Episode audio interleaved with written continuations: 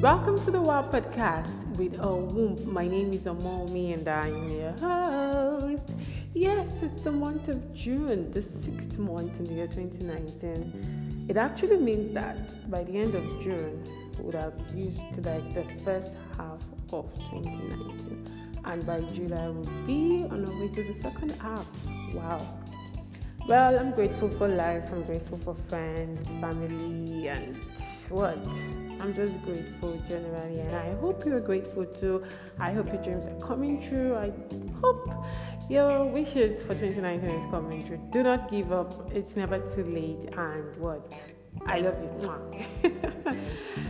Thanks for listening always to those that have subscribed. Thank you for subscribing. To you all to listen every time, thank you for listening. Yes, we are growing, we're growing, we're growing. Um, tonight I'll be talking about a topic I titled My Child is Better Than Yours. Um, why did I choose this topic? It actually has to do with mothers or parents who actually like to compare their children with, you know, other parents. And it's funny because, you know, you get pregnant as a mother and you you actually become a mother with silent hopes of finally being able to join in on all of those coveted and secret conversations about pregnancy, breastfeeding, and childbearing, only to find out that you have entered an extremely judgmental and biased group of people. Their name, what are they called? They are called moms. Yes, I, I, I can say it anyway. I've realized that mothers are a set of extremely judgmental and biased group of people because they just want it to be, oh, my child is the best, my child is better, my child is this, my child is that, my child is this. You know, every parent actually or naturally thinks his or her child is, you know, greatest, if I put it that way. And they feel that, oh, my child is the best child to have walked on the planet Earth. But there is a stark difference between adoring our children and creating a monster. We shouldn't adore them to the extent of creating a monster out of them. You know, oftentimes it's tempting to put unrealistic expectations on our children and ourselves.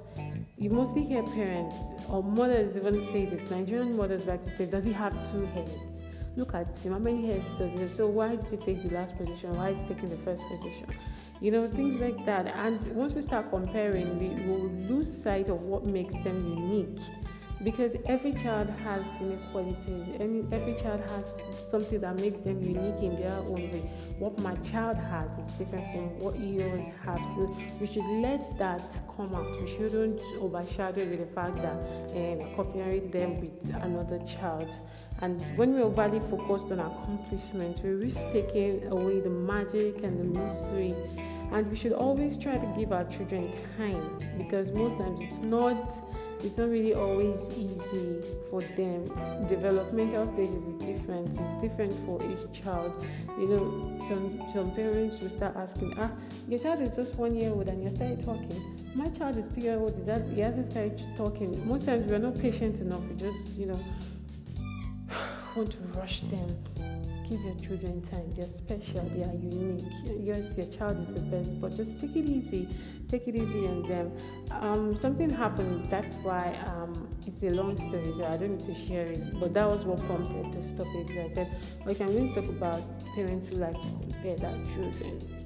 And because it, it got me wondering if this is some kind of social disorder because it's everywhere.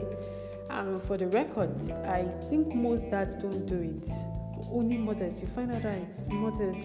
And it seems like it never ends because even when your child is in college or married or even has kids, other mothers will still be comparing their children to yours just to feel, to have that feeling that ah, my child is doing better. Even at that stage, they still compare.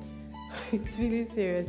But my advice is that while knowing this behavior is don't get too upset about it. I think that's just the way mothers are structured, though a lot of us, not all, a lot of mothers are structured to think that way. And you know, every person needs a cheerleader in his or her life, and most times they're mothers.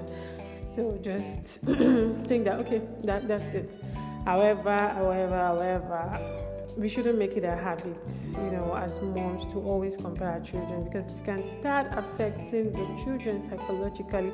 When you constantly compare your child to another child doing better, it starts to affect your self-esteem and all of that. Well, well, I think what else do I want to say? I think that's all. that's all, yeah.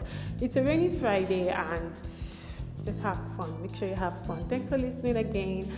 We'll talk next week, Friday. Signing out.